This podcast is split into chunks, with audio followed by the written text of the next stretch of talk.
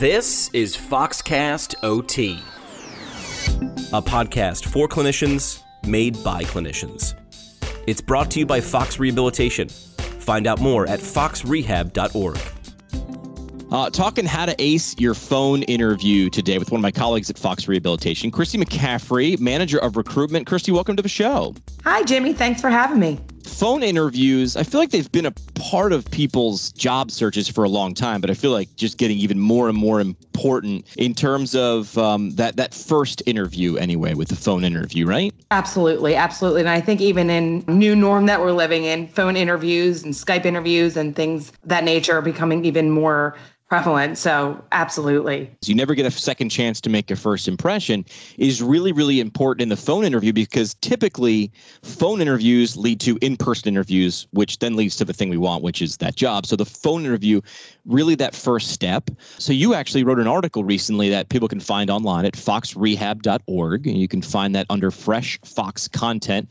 And it really was covering how to ace your phone interview. If you've got the qualifications, if you've got the skill to do the job, ooh, don't let that phone interview derail you. So that's where you come in. You're going to give us some do's and don'ts because this is what you get to do. You interview on the phone physical therapists, occupational therapists, speech therapists, exercise physiologists to make sure that they're a good fit. So you see this from the other side of the of the phone where we're all wondering, am I doing it right? Am I doing it right? And you're here to tell us what to do and definitely probably more importantly, what not to do. Exactly. And I think the important thing is, you know, your fo- your your first phone interview is really with a recruiter who is handling all of these resumes and and they're screening through them and they're the ones that are going to help you get that interview to the hiring manager. Nailing your interview the first time to get you a face-to-face interview with that hiring manager, the decision maker is really what you want to do. So it's really important to really understand the do's and don'ts to be able to get you in front of that hiring manager if they've made this list, my guess is you've seen these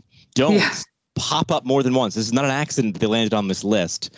But where do you want to start? The do's? We'll start with the positives and then make sure that people hang around for the the don'ts. What's first on your definite do list? Sure. Uh, the first thing I would say is you want to prepare. You want to do your research on the company, right? You want to go into that interview making sure that you haven't, you would know what their mission, their culture is. You know, they've looked on their website, their social media accounts. You know, I'd hit on this before, you know, back in the day, you know, you, you go to an interview and maybe you found the ad in the in the paper and didn't have a reference of what they did in this day and age, there's no excuse for that, right? You can find so much online about the company. So just really going in and making sure that you, you know, are prepared in that way, that you understand what the company does, what they stand for, that you're a cultural fit and just really making sure you pay attention to what is written on their website regarding their values and missions and being able to speak to that. Yeah, you, you bring up a really good point, which is, you know, back in the day, I don't know if we're aging ourselves, yeah. jobs in the classified section of a newspaper. But before the internet and before access to information at our fingertips, maybe you couldn't find out as much about the organization, right? And maybe that's why that's mm-hmm. what you're doing at the interview. Now there's really no excuse not to take 10, 15 minutes and say, "Hey, am I a good fit for this organization? Is, is, there a really good reason for me to be on the phone with this person?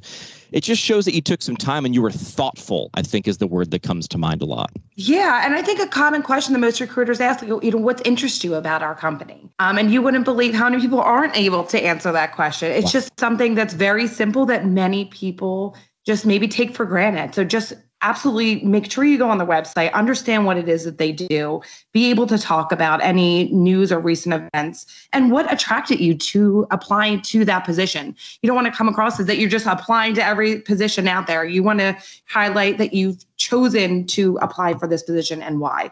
Yeah. Your second do really highlights uh, the first, but shows the two way nature of an interview. Have some questions prepared. If there's something you don't know, this is a great way to find out. Exactly. And there's nothing worse at the end, you know, do you have any questions for me? And someone saying, no, I think you covered it all. you know, and again, you might have questions that are prepared that get answered, and that's that's great. Um, but definitely come with a list of questions. You know, even asking like, what does success look like at your company? What does a typical day look like? Even as something as what are the next steps in the interview process at the end of your conversation that shows interest in moving forward with, with those um, next step. So definitely having questions prepared, a list of them so you can, you know, if certain questions do get answered, that you still have some that you're able to ask at the end of it. Third do that we'll cover and the very, very three important do's, which is follow up with an email. It sets you mm-hmm. apart. It's the nice thing to do. Our grandparents taught us. Write a, write a thank you note. This is our version yes. you note. Exactly, exactly. And again, one of those things just seems very simple.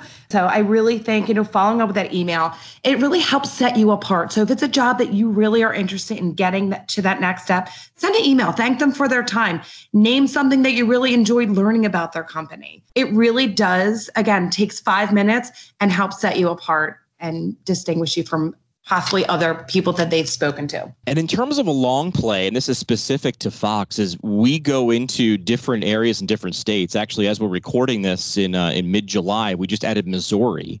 Uh, yeah, the states we practice in, which is fantastic. But let's say you went for a position and you did really, really well. You hit all the do's, and we're going to get to the don'ts. You avoided those, and you didn't get the position. Someone else was a better fit. Following mm-hmm. up with that email and asking an open ended question like you just mentioned, what can I do to better prepare myself? Myself for something in the future. You don't think Kristie's going to remember you from that? That hundred percent. Absolutely. Yeah, that's a really valid point too. It shows that yeah, you're you're still interested. Okay, I understand might not have gotten it this time. What can I do better? And not only for that position, but possibly future positions for other types of positions. You know, learning from that. All right, so that's the do's. You you got to lock those down and make sure you're doing those things and that's 3. And again, you can find all these available in uh, and more in Kirsty's article online at uh, foxrehab.org. Now the one I think everybody wants to pay attention to. And I'm sure when you when people find out what you do, it like dinner parties and barbecues, they go, okay, what are things I definitely shouldn't be doing? Mm-hmm. I want to from where do you go first? Number one, do not talk badly about your current employer, no matter how tempting it is. You know, it really could, it just doesn't look good. And it really could raise doubts that possibly you might be the problem. Sure. I mean, you weren't. Um, you know, obviously, any job, nothing's perfect, but you don't want to focus on the negatives. You can always turn up a negative into a positive and talk about what you're looking for. So instead of, you know, talking about how inflexible your boss is and, you know, they they make you do this and that, possibly looking, you know, why are you looking to leave and turning it into I'm really looking for a job that allows me to be flexible with my time rather than focusing on the negative. It just is a huge turn off to any recruiter. Definitely my number one thing to stay away from. Yeah, I, and a lot of times the uh, the metaphors of of dating uh, comes up with uh, with job interviewing. It's like, listen, yeah. you gonna talk about your ex? Like, right yeah, they're like, absolutely not. Yeah, it shows a lot of it shows a lot about you avoiding that and turning that negative into a positive, as you mentioned. Absolutely, absolutely. Uh, second up uh, on your do not list to do mm-hmm. during, what do you recommend? It has to do with money. Yeah, don't ask about compensation. Now, it's okay to ask about the range, but don't start negotiating, right? You haven't interviewed yet. You want to make sure that you are even a fit for the job and get in front of that hiring manager. Really negotiating with the recruiter about a salary is not the best place to do that. So it's okay to ask about the range. You certainly don't want to interview for a position that you are, you know, way off in range, but negotiating and getting you know to the nitty gritty is not that time during that first interview and yes. it you know demonstrates to the recruiter that you could you know just looking at that one piece of the job is the most important and i don't think you want to come, come across with that. Compensation is something you should talk about but the phone interview is really early in the process. Um, mm-hmm. so so probably not a good time to bring that up. It should it probably shows your focus is somewhere else. Just not the time to do it. It's important to know the range, making sure you're within that, but um, getting down to the nitty gritty, save that for afterwards. Perfect. All right, your final do not on your do not list for phone interviews. Mm-hmm. Uh, what do you got there, Kristie?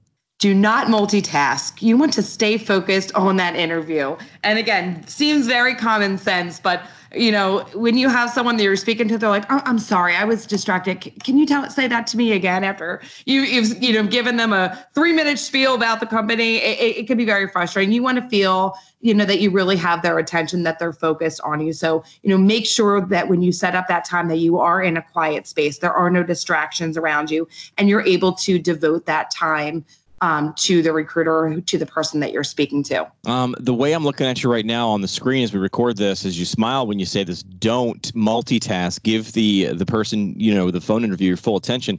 This tells me you've seen this happen before. Yeah, unfortunately, yes. and you know, we we get things happen, and, and, again, in this world, if you have you know three kids running around your house and you have a phone interview, sure, those things are going to happen. But as much as you can, really, you want to stay focused on that interview.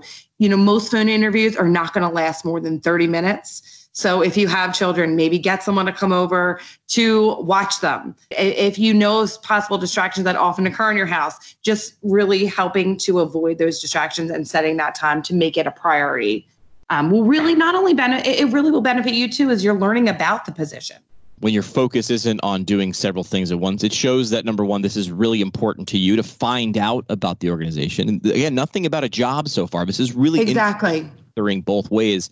And that's really what I took away from your article. And again, check out the full list of the do's and the don'ts available at foxrehab.org. Um, Kirsty, we have a tradition on the show. Are you ready for it?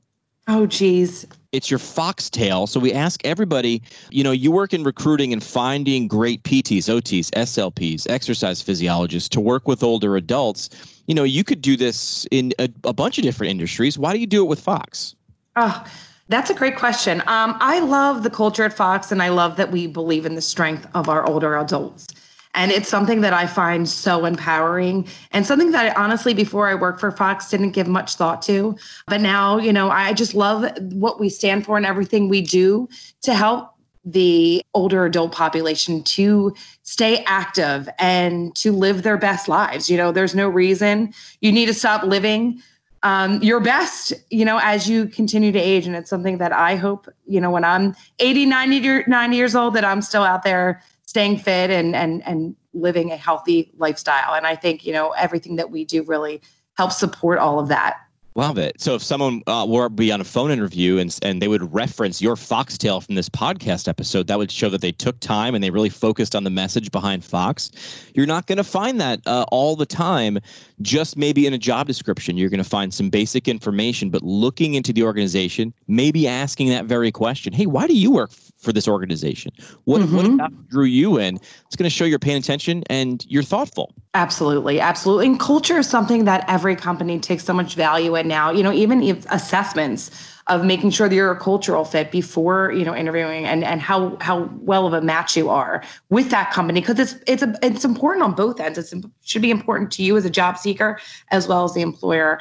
Definitely, you should look into, and it's something that is on every single uh, website at this in this day and age for sure. Most companies even have a, a page dedicated to their culture and what they believe in. So certainly thing to check into. Kirsty, appreciate your time taking the uh, the effort to, to put these do's and don'ts, and again, more available than we just mentioned today at foxrehab.org under Fresh Fox content. Again, the title of the article: How to Ace Your Phone Interview. Short, sweet, to the point. It's exactly what people are looking for. Uh, so, Kirsty, thanks for doing that, and thanks for talking to us today. Thanks, Jamie.